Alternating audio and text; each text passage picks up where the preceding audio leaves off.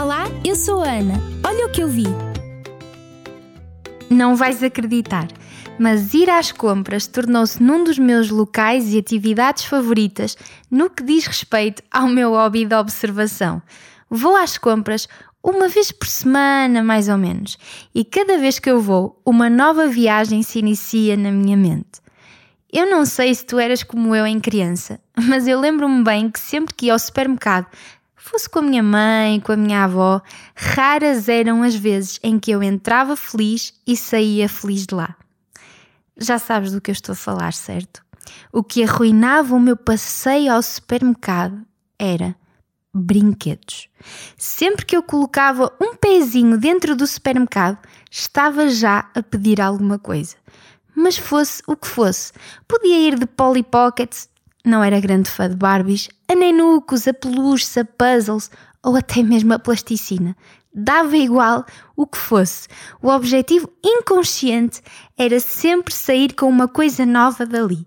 Mas, como é óbvio, este meu plano sem sentido raras as vezes levava a sua avante. Quando via que as coisas não iam sair como eu queria, eu começava o plano B fazer uma fita para chamar a atenção e ganhar a guerra. Hoje eu sei que era tudo sem maldade da minha parte, mas era incrível como acontecia sempre a mesma coisa. Tipo, é caso para dizer gira o disco e toca o mesmo quando ia ao supermercado. E tu não estás bem a ver. Ou se calhar até estás, mas eu armei cada berreiro e choradeira. Que vergonha. Eu não aprendi a lição porque de todas as vezes que isto acontecia, eu voltava a fazer o mesmo na vez seguinte. E tudo isto para te dizer o quê? Dizer-te que me revi no supermercado esta semana. Então não é que eu andava descansadinha da minha vida nas compras e do nada começo a ouvir uma gritaria descomunal vinda do corredor dos brinquedos. Fui lá espreitar como quem não quer a coisa e olha o que eu vi.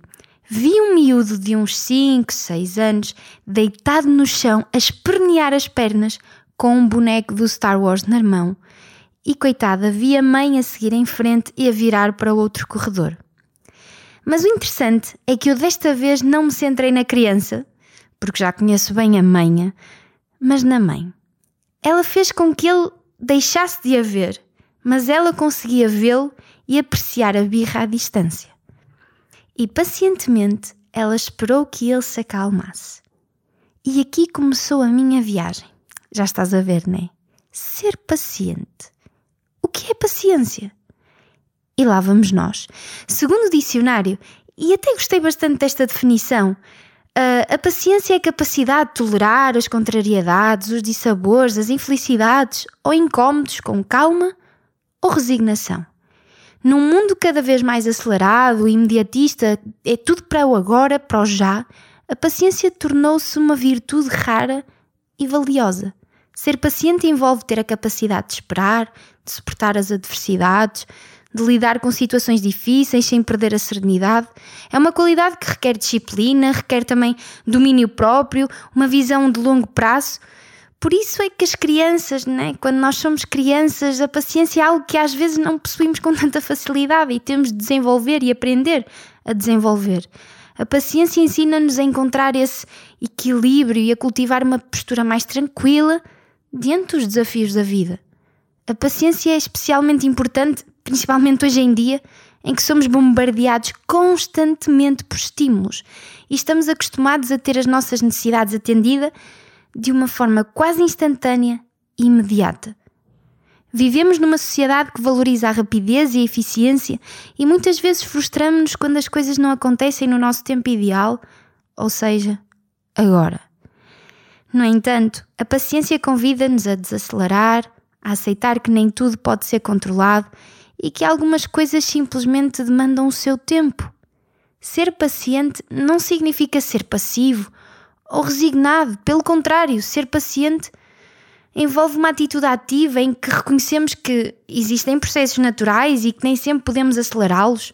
É uma postura de confiança, de aceitação, entendemos que as coisas vão acontecer no seu tempo certo. E como já dizia o velho provérbio português, a paciência é uma virtude. Uma das áreas em que a paciência é fundamental é nas relações uns com os outros, interpessoais. A convivência com as outras pessoas envolve lidar com diferentes personalidades, opiniões e também necessidades. Nem sempre tudo acontece como desejamos e é nesses momentos que a paciência se torna essencial, como é o caso daquela mãe. Ser paciente com o outro implica ouvir com empatia, respeitar o tempo e as escolhas alheias, buscar soluções que sejam satisfatórias para todos os envolvidos. A paciência permite-nos construir relacionamentos mais saudáveis e duradouros, baseados na compreensão e na tolerância.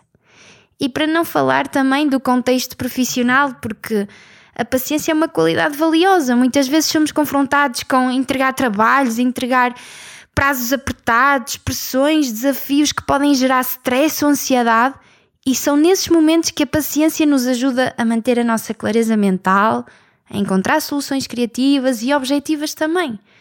Ser paciente ajuda a preservar, a não desistir diante das dificuldades e a buscar alternativas para superar os problemas. A paciência também é fundamental no desenvolvimento da carreira, porque recorda-nos que o sucesso não acontece da noite para o dia e que é necessário investir o nosso tempo, o nosso esforço e a nossa dedicação para alcançar os nossos objetivos, não achas? Cultivar a paciência requer prática e requer consciência.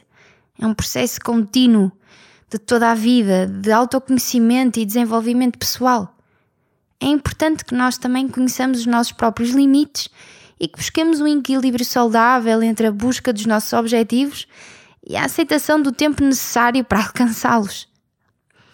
Resumindo e concluindo, a paciência é uma virtude, como já disse milhões de vezes, valiosa que permite encontrar este equilíbrio e serenidade nos desafios que nós enfrentamos no dia a dia.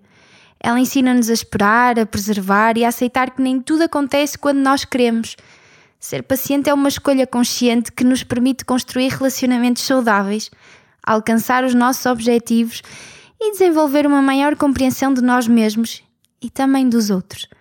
Quando cultivamos esta paciência, descobrimos uma fonte de paz, de serenidade que nos acompanha em todas as áreas da nossa vida. Sabes, aquela mãe parecia perceber bem do assunto da paciência e é interessante porque aquela criança, pouco a pouco, vai começando a madurar a sua paciência também. Pelo menos isso aconteceu comigo. Estas idas ao supermercado estão cada vez mais interessantes. E as tuas? Vou-te contando novidades. Até à próxima! Sou a Ana dos Santos. Olha o que eu vi é o meu programa semanal aqui na RCS.